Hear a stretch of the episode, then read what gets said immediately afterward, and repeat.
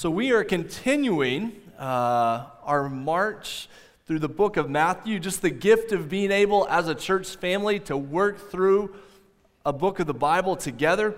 Uh, my name is Owen, and I'm one of the pastors here, and I want you to know that as we go through this time of worship, as we go through this time of looking at God's Word, at the end of the sermon, we do things differently from, from time to time, but the end of the sermon today, we're going to have an introspective prayer time. In other words, we won't stand up and have maybe a, a traditional invitation today. I'm going to guide you through some prayer points at the end of the sermon. But I do want you to hear this that when we close at that time, we have ministers that remain up here at the front, and we would be honored to pray for you. I know we come into this room with all kinds of hurts physical things going on, relational problems, things going on in your workplace.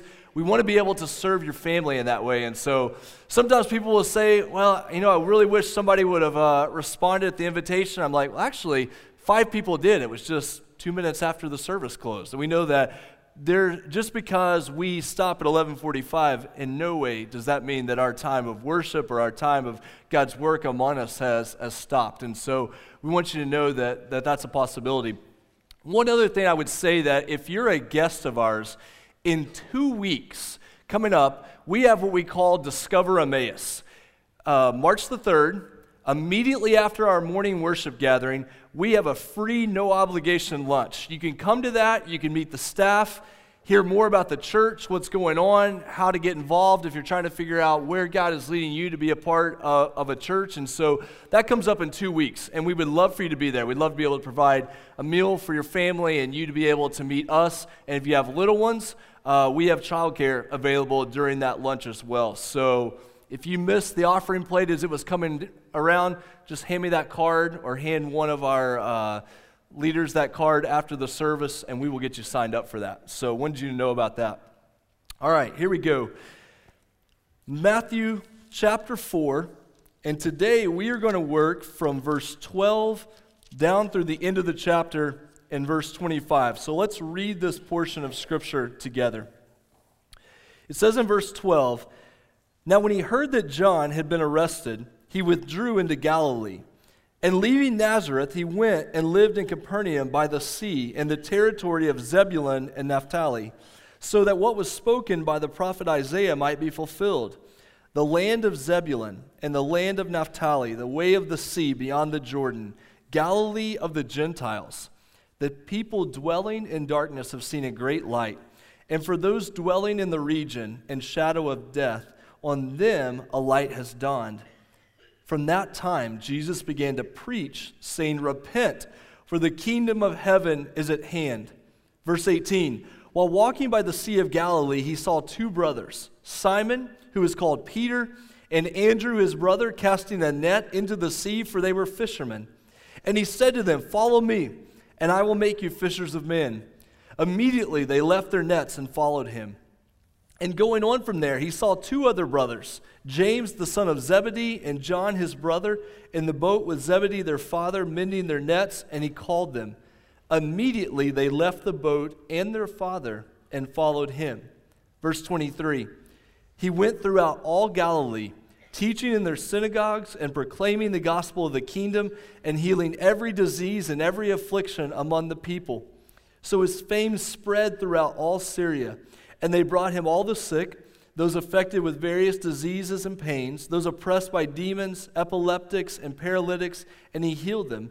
And great crowds followed him from Galilee and the Decapolis, and from Jerusalem and Judea, and from beyond the Jordan. Let's pray together.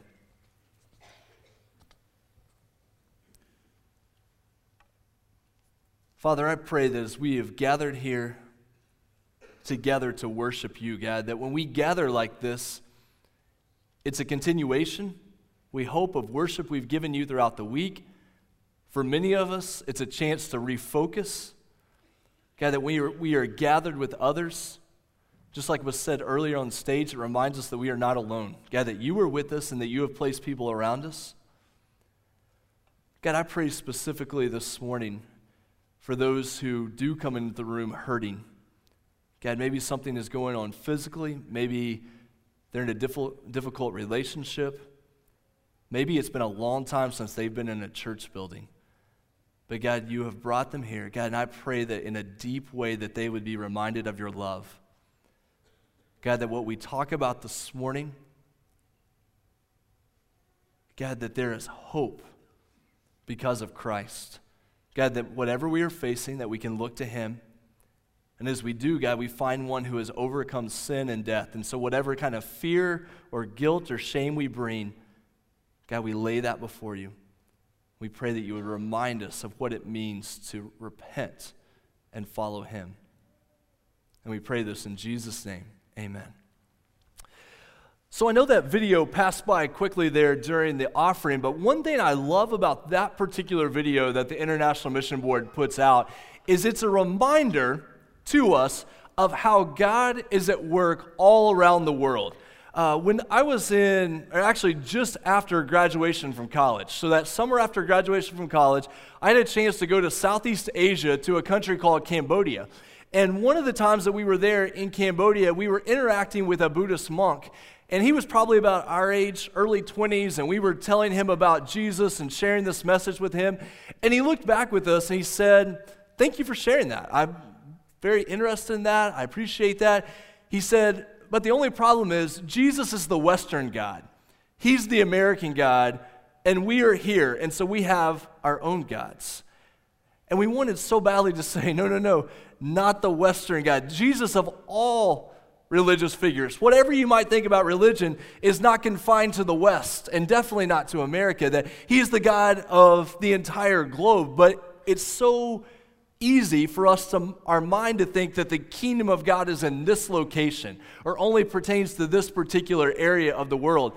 I know this will sound silly um, and hopefully not self-serving, but when I'm driving up here early on Sunday mornings, and I know time zones don't work for this imagination, but, but what I'll do is I'm driving up here, I'll imagine what it is for another preacher or another pastor in another part of the world to be riding his bike maybe 15 or 20 miles to, to get to the church that he's going.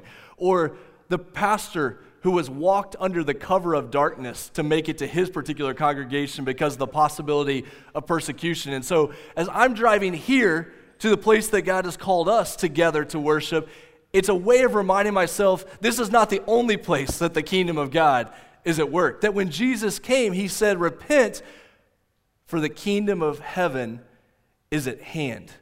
And so there's a question we have to ask Where is that kingdom? And immediately we have to guard ourselves because the kingdom of God is not confined to a location. When you read in your Bible, kingdom of heaven, think about the reign of God. It's not kingdom localized, it's God's power and God's glory over particular people as they respond to his salvation, as they come under his judgment. And so when you think about kingdom, Think about it in that way. And then go back to verse 12. When you go back to verse 12, and we think about where the reign of God is going to come as people were asking this question, you get this in verse 12. Now, when Jesus heard that John the Baptist had been arrested, he withdrew into Galilee. Now, a couple of things are happening in verse 12. Part of what Matthew is doing in writing this is he is again connecting the ministry of Jesus back to chapter 3 in the ministry of John the Baptist. John was arrested because he spoke truth to power. He told Herod Antipas, you can't have another man's wife, uh, especially your brother's wife, that that is outside of the law of God. And because of that, he was arrested and ultimately ultimately killed. And so when this happens, Jesus withdraws from that area, not out of fear, but he withdraws to another area that God is taking him, and it says he withdraws to Galilee. Galilee is up in the northern area of the Holy Land. And you will be so excited. I found my laser pointer this week. It's been missing for going on probably a year now, but it magically, not magically, providentially returned to me this week. So uh, look at this next slide. So, verse 13 leaving Nazareth, he went and lived in Capernaum by the sea. Okay, if you look up here, oh, that's not going to work very well. If you look up here at this map, you have the Sea of Galilee right here, and Nazareth is back over here to the west. I'm going to point down here, if you're looking at this screen, this is where Jerusalem is. So, down in the southern area is Jerusalem, the area of even Bethlehem, where Jesus was born, down here. Here's the Jordan River that goes up to the Sea of Galilee. So, Jesus goes up here into the northern area. As you kind of hold that map in your mind throughout the sermon, let me point you to an area way up here to the north. This is a place called Caesarea Philippi. Here's what happens in the book of Matthew. And this is important to understand even how this entire story works with Jesus. So the story starts down in the south, around Jerusalem and Bethlehem in this area. In this verse, we find that Jesus withdraws to the north. So he heads up north to Galilee. He's going to go all the way up to Caesarea Philippi in chapter 16. And there, Peter is going to confess that Jesus is the Christ, the Son of the living God, and the whole story is going to reverse in chapter 16 and head back south. And it's all going to go back south until Jesus' crucifixion there in Jerusalem in the south. And then you know what happens in chapter 28? Jesus goes back to Galilee in the north and meets up with the disciples. So the entire book of Matthew you can trace as a move from south to north north back to south, and then at the very end, he goes back to the north. You say, well, hey, thanks for the geography lesson, but what in the world does that have to do with anything? Well, look at the next verse. The next verse, it says, This was spoken so that what was spoken by the prophet Isaiah might be fulfilled. Again, the movements of Jesus aren't accidental, they're fulfillment of God's plan. What is this prophecy? Verse 15 The land of Zebulun and the land of Naphtali, the way of the sea beyond the Jordan, Galilee of the Gentiles. What is happening here as, as Jesus moves to the north, he's moving out of the predominantly Jewish area, and he's definitely moving out of the area of religious power and he's going up north. He's going to the Galilee of the Gentiles. For what reason? Verse 16 The people dwelling in darkness have seen a great light, and for those dwelling in the region and the shadow of death, on them a light has dawned. What does Jesus tell us? I've come to call sinners and not the righteous. I've come for those who are sick not those who think they are well. When the kingdom of God comes, it comes not in the area of religious power, it comes in the place of darkness, the place of death, the place of pain. The people in religious power say, Oh, not there. There's no way the kingdom of God could come there. And God says, Not only have I come there, but I've told you for centuries that I was going to come there. Because when my kingdom of light comes, it shines into the darkest places. Which is a good reminder that the kingdom of God is not held back by geography, not held back by population statistics, not held back by any ethnicity. That the, when the kingdom of heaven comes, when the kingdom of God comes, it comes even there. And this is also good news because it means the kingdom of God, that God reigns even in your home, not just the home down the street where they seem to have it all together. When you say to yourself, I am in darkness, I am at my lowest point, I do not know where to turn, if I could just get myself together, I bet God would do something really great in our home. And God is saying, No, no, no. It is when you are weakest it is when you are most in need of me that my light shines most brightly, that my kingdom comes to reign because you're no longer trying to reign. You're no longer trying to control that area. You say, Here it is, I have nothing to offer. And God says, That's when I show up and do my greatest work. Hance Dilbeck, who is the uh, trying to think the way to say this. The, he's the leader for Oklahoma Southern Baptist. Uh, Baptist General Convention of Oklahoma. Hance is what's called our executive director. One of the greatest guys I know. I, I think the world of him and what he's doing. One of the things he's talking about for our state for Baptist churches is that we would be willing to embrace brokenness. Uh, there's a quote from Hance where he says, Jesus teaches us to embrace brokenness as an opportunity for the gospel. When we see darkness or hurt, we don't run away from that. We run toward that because that's exactly where God's going to work. Every time you read about a problem in Oklahoma, you are discovering, discovering an opportunity for the gospel. So you read the news, you see things happening around you in your city or your state, and you say, man, if we could ever get things together, I bet God would really bring revival here. And Hance is saying, when you see those difficulties, when you see those problems, our immediate thought is, God, how are you going to work in that situation? And more than that, how are you going to use us? You don't have to spend very long around Jim Lehu for him to tell you that he really believes that God is leading Emmaus into harder places, more difficult places that our goal as a church is not to see how smoothly we can coast into the future so as not to cause difficulty and everyone to have a nice ride. Jim's heart, which reflects all of this, is God, you may be leading us into some hard places. Some hard places as a church, some hard places that you would take us, because when we go there, your light is shining in those situations, that your kingdom shines into the darkest places. How do we get to that place? How does that happen? Verse 17, Jesus says, Repent, for the kingdom of heaven is at hand. How do we have the mindset that God's kingdom is in all places, that He reigns over all the earth? It's when our heart is right with Him. Because, hear me out on this, when I recognize my own brokenness, and my own need for repentance and my own need for the Lord, it makes me so much more caring and compassionate and loving to others who are hurting.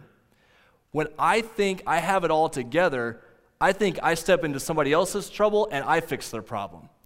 When I recognize my own brokenness and my own need for repentance, I know I, on my own power, don't have anything to give to that person who's hurting, but I can point them to Jesus because I know how good He is. And so, how will God lead Emmaus into harder places? When we become a place of repentance and brokenness before Him. How will God take my life and my family into hard places? When we repent and we trust in Him. When we get this right, He drives us into places that we can never go on our own power. But it's not just location, it's also people. Look at verse 18. So not only does God's kingdom reign there, but verse 18, while walking by the Sea of Galilee, and so Matthew purposely picks up Galilee again so we'll know where it's located. While walking by the Sea of Galilee, Jesus saw two brothers, Simon, who was called Peter, and Andrew, his brother, casting a net into the sea, for they were fishermen. Just a quick point there uh, to kind of see what Matthew is doing. Simon is a very Hebrew, uh, Semitic style name. Andrew is a more Greek name. So here, even in listing their names, Matthew is telling us that the ministry of Jesus is going to go into mixed backgrounds, mixed, mixed ethnicities. You don't have to have the right name for Jesus to work in your life. Uh, where Amanda and I lived previously in Mississippi, uh, we had a joke that if you did not have one of five particular last names in this community, you were never going to be an insider. Like there were five different last names you had to have, and if you had one of those names, you had access to all the places you wanted to go. You could get elected to all the offices you wanted to get elected to. If you didn't have one of those names, you weren't going to get in there. This was the same part of the world that Brett Favre uh, went to high school, and so one of Brett's cousins was in our church and told us about what. Uh, not upstanding, always citizen uh, Brett was, but you had the Favres who spelled their last name F A V R E, and then you had the F A R V E's, and they didn't talk to each other because they went, came from different backgrounds. And so you had to have the right name to have access. Jesus here says, I'm going to go to Simon and I'm going to go to Andrew. It doesn't matter your family's background. It doesn't matter your social standing. This is where the kingdom of God is going to come. And not only that, but it comes to fishermen. And this is going to sound cheesy when it comes out, but I need to say it because it works for the whole story. It makes sense of Matthew. Jesus comes to fishermen, not Pharisees. Jesus comes to the common person who doesn't bring the religious background or the pedigree to the table. He doesn't come to the Pharisees who say, Look at us, we have it all together. And so the Gospel of Matthew, the reign of the kingdom of God, is made for fishermen, not Pharisees. And we see that in the very next verse. What does Jesus do in verse 19? He said to them, Follow me, and I will make you fishers of men. And so immediately they left their nets and followed him. Now, you can read whole books, obviously, about what it means to, to follow Jesus. Uh, a couple of things I'd want to point out to you here that follow me begins with allegiance to Jesus, that our focus is on him. Jesus is calling the disciples not to follow a particular way of life. And this is what makes Christianity so different from other religions in the world. It's not, hey, here's an instruction book, here's some ideals, go after this. What's his call? Follow me.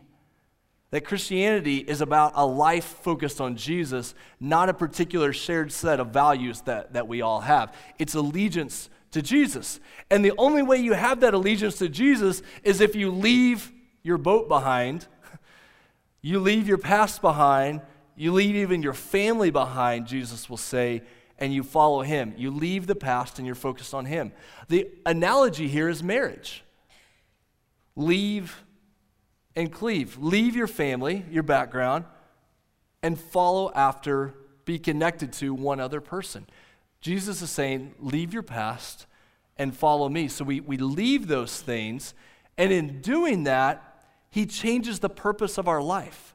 He says, I will make you fishers of men. Now, here's something you have to understand about this on being fishers of men.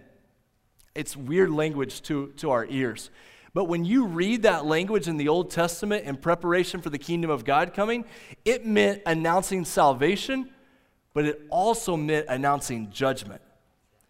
And so Jesus says, when you come after me, you're going to proclaim a way of salvation, but it's not, hey, follow Jesus if that works out for you. It's follow Jesus because he is the king of the universe. And if you don't, you're separating yourself from him. And so, fishers of men is put out this call that you would come to Jesus. It's not even an invitation as much as it is a command and a demand that you would give your life to him. And the other thing about being fishers of men is when you follow Jesus, you're called to action. And this is good news. In this culture, many people would follow after a rabbi because they wanted to learn the rabbi's knowledge. They would follow after that person, they wanted to learn from them, become like them. But when you follow Jesus, he says, I'm not, I'm not going to give you just information, I'm going to call you to action. And so, where the kingdom of God reigns is not where the people have the most information, but where they have the most obedience. Where they say, Yes, I will follow you wherever you go. And best of all, you don't do this alone.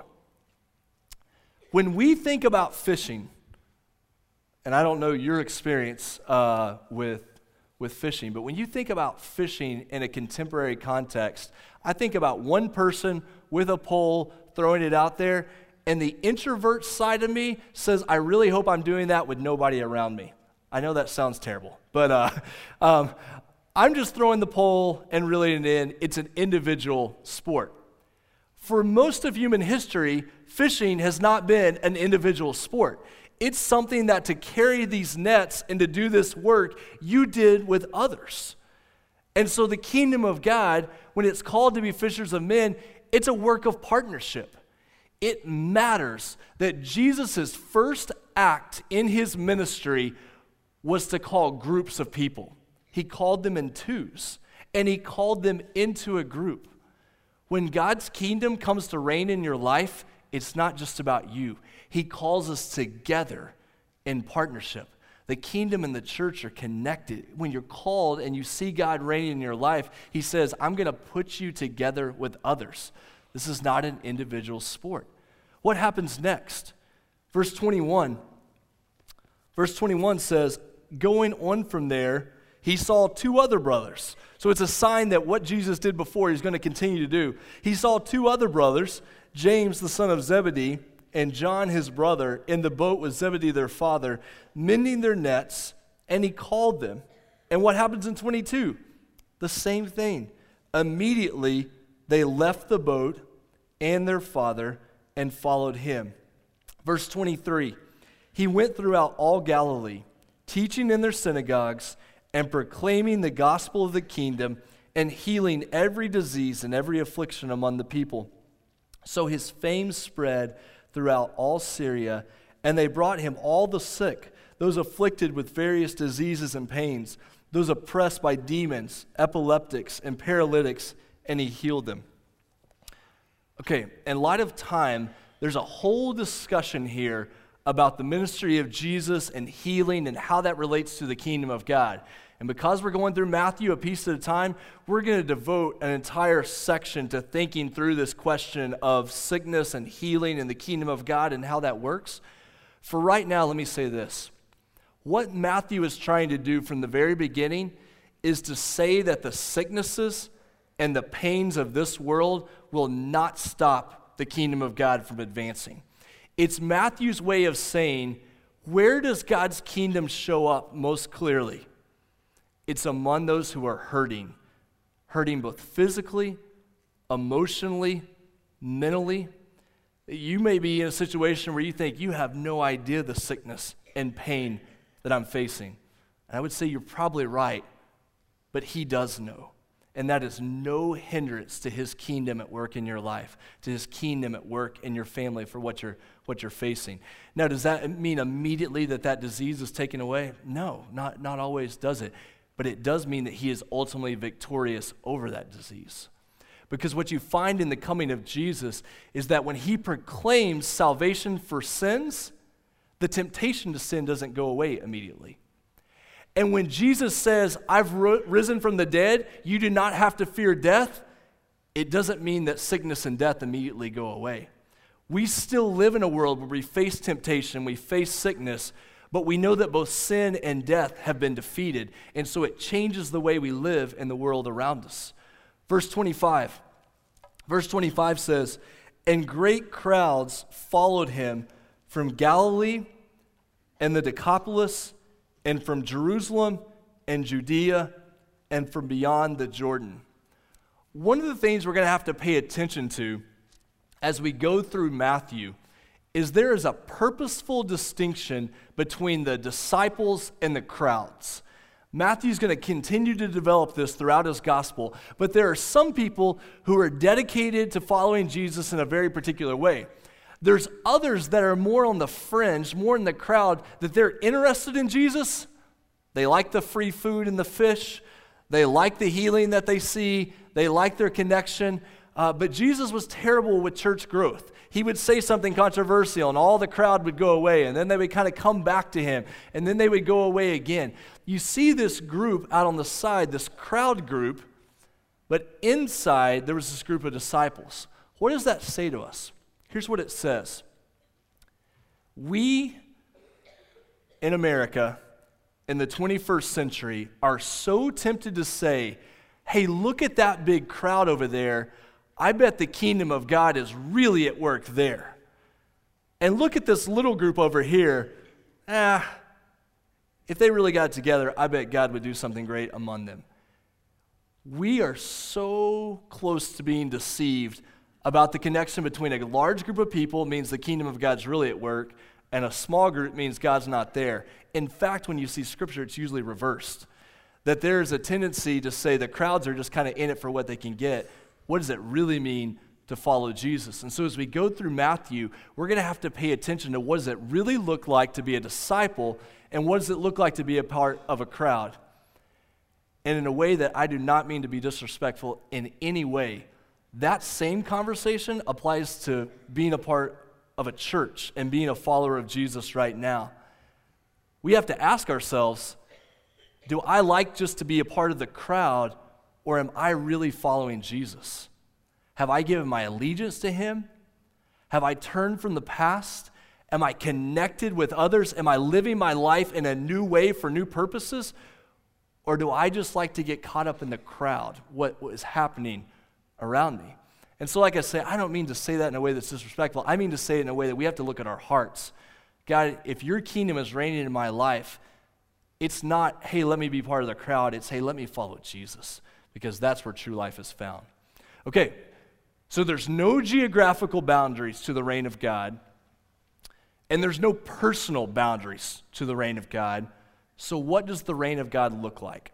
Well, on your notes, it talks about a kingdom mentality and a kingdom mission. Kingdom mentality is this verse 17 repent, for the kingdom of heaven is at hand, and follow me, for I will make you fishers of men. How do I know? Here's what I'm trying to help you with. Here's what I'm trying to help all of us with. How do I know if the kingdom of God is reigning in my life? If you're dead serious this morning and say, I am going to give myself to this, I want to know what this looks like, how do I know if this is happening in my life? Am I a person of humble repentance? And am I a person of devoted following of Jesus? And here's the trick neither one of those is one time realities. This is an ongoing direction. If you like the word orientation or posture of my life, I'm not sure the word that would, would help you out there the most. What direction is my life going? It's not about, hey, I've reached a particular destination. It's about where's my life pointed? When I think about my heart, when I think about my life, am I humbly repenting because I see my need for the Lord and I wholeheartedly devoted to Jesus? No matter the situation, no matter what I'm facing, those realities are there in my life. God, I trust you. I turn from my sins. I need you. Show me what it looks like to live my life for you. That that's our mentality. That's the direction we're going. And if that is the case, it leads to a kingdom mission. So if I have a mind that says, I'm going to repent and follow Jesus, what is the mission? Well, it comes out of verse 23. And there's a couple of points there as you kind of follow through verse 23. Verse 23 says that Jesus went about teaching in their synagogues and proclaiming the gospel of the kingdom. He was healing every disease and every affliction among the people. Now, let me tell you something cool about verses 23 to 25, and you can kind of make a note along the side of your Bible if you'd like to write, write in there. Chapter 4, verses 23 to 25, are the first part of a framework that's completed in chapter 9, verses 35 through 38. Okay, so when you think about the book of Matthew in your mind, Matthew is purposely making a statement here at the end of chapter 4 that he is going to come back and almost purposefully repeat in chapter 9, 35 to 38, there at the end of that chapter. So he's, he's causing this, kind of think of parentheses or, or a framework that he's setting up. What is Jesus doing in his ministry? He's speaking and he's acting. He's saying words about the kingdom and he's displaying actions about the kingdom. Chapters 5 through 7 that we're about to go into in Matthew are the words of Jesus, the Sermon on the Mount. Chapters 8 through 9 are the actions of the kingdom, what happens when the kingdom comes. So here's what uh, Matthew does. Chapter 4, verses 23 to 25, he says Jesus spoke about the kingdom and he lived it out. Let me give you three chapters of his speaking. Here's two chapters of his actions. I'm going to come back in chapter 9 and wrap it up with a bow and then continue the book from there. Now, at Emmaus, if you hang out for 30 seconds around here, you know that we exist to proclaim and display Jesus. Proclaim is what we do with our words, display is what we do with our actions. And we don't say that because we couldn't think of anything else to say about our church. We say that because it comes right off the pages of Scripture. This is exactly what Matthew is doing here in this section. This is why he's laying out the ministry of Jesus. When you're a part of the kingdom of God, you speak about certain things and you live out certain things. You proclaim Jesus and you display Jesus. How do we proclaim Jesus? We speak about the gospel, we speak about the things of the kingdom. Sometimes it's preaching, it has a little bit more of an external proclamation. Sometimes it's teaching, it's a little bit more internal, passing along. Whatever it is, though, it's about telling people the good news of Jesus. How do we display the gospel? We sacrifice for the good of others. We display mercy to those who are hurting. This is the idea. We, we create weird competition debates in, in church life. Sometimes you'll hear conversations that say something like, Should we share the gospel, the good news of Jesus, verbally with people, or should we do actions to help people in need and reach out to those who are sick and care for people? How are those opposites? In the ministry of Jesus, those are always interconnected. Should I love my neighbor? Absolutely. Should I care for people who are hurting and sick? We better be at the front lines of doing that. Should I tell them about Jesus? How could you care for their physical needs and not at the same time want to share the good news of Jesus and his salvation and resurrection with them? And I've already referenced Jim once before, but I want to do that again. When we think about missions at Emmaus, what kind of work God is calling us to do as a church, we want to meet needs. And Emmaus has an incredible history of meeting needs in our community and around the world. But Jim's heart and the heart of our church is that as we do those things, we're sharing the good news of Jesus and his salvation and the hope that we have beyond this life. And so we care for people and we share the gospel at the same time. Let me point you to a final slide as we wrap up. Here in just a second, we're going to have a time of prayer, a time of looking at our own hearts and our own lives. During that time of prayer, David is going to play and sing over our church an old hymn called I Surrender All. When you think about this passage in Matthew chapter 4, that song, I Surrender All, comes to mind. Here's the questions I want you to ask yourself have I repented and trusted in Jesus? And even better, turn that into a present tense. Am I repenting and trusting in Jesus? Is that the direction? Is that the mentality of my life? Has God called me here this morning because He is calling me to repent and trust in Jesus? Is that why I'm here this morning? Secondly, am I following Him? Where is He calling me to go? Who's he calling me to minister to? And what is he calling me to do? And here's something very specific I'd ask you to do during that prayer time. If in your mind there is a location or a person or a group of people that deep down you would say, there's no way that God's kingdom could ever break into that person's life, or there's no way God's kingdom could ever break into that location, would you ask God to change your heart about that? Because very likely, God's going to send you to that location and to that person to share his love with them because we know there's no geographical bounds, there's no personal bounds that hold back the reign of God. His light shines when we are ready to repent and follow Jesus. Would you bow your heads with me? Let me ask you during this time as you're thinking about your own life, your own heart, what you're facing right now,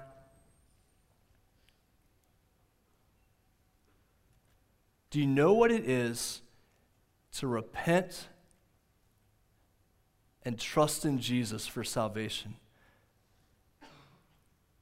You say, I'm no longer in charge of my life, have all kinds of difficulty in my past. But I know that Jesus has taken all of that. And I don't come before him in my own strength. I come because of what he has done in dying on the cross for me and rising from the dead. And so I trust in him. That's my hope for eternity. If you've never trusted in Jesus for salvation, I would call you and urge you to do that today. The moment this song is finished, that you would come and speak to someone at the front, that you would find someone you know and turn to them and share with them about God's work in your life. If you are a follower of Jesus, as David plays this song, as you pray right where you are, God, where are you sending me? Who have you called me to minister to? What have you called me to do? I want to follow you. I want to be part of your kingdom. Use this couple of minutes right now, right where you are, to call out to the Lord.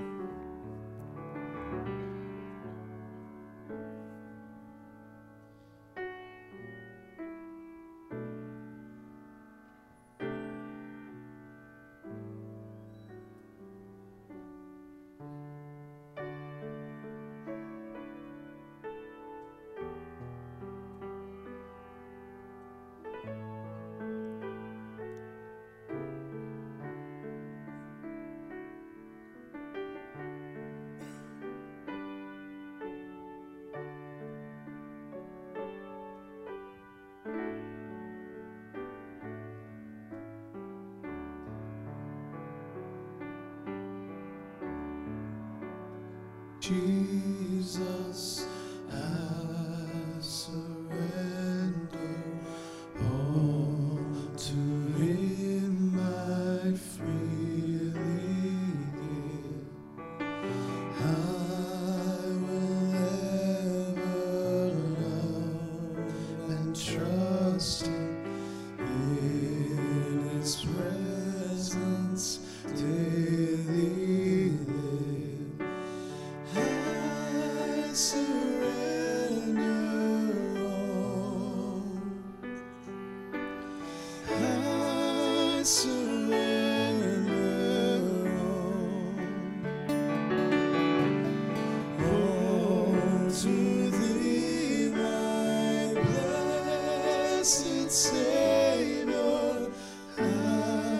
Just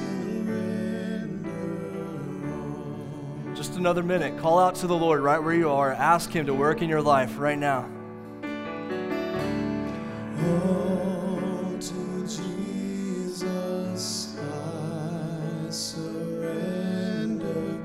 Make me Savior. Nothing you're facing holds Him back.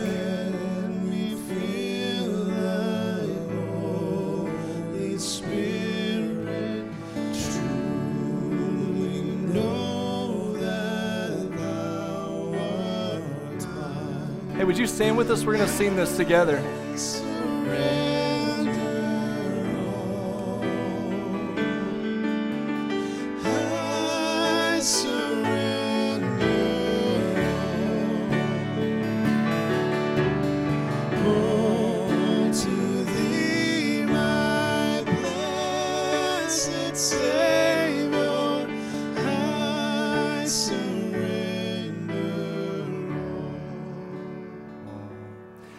Love to pray for you. We'd love to hear about God's work in your life. Thank you for being here this morning. God bless you, Emmaus.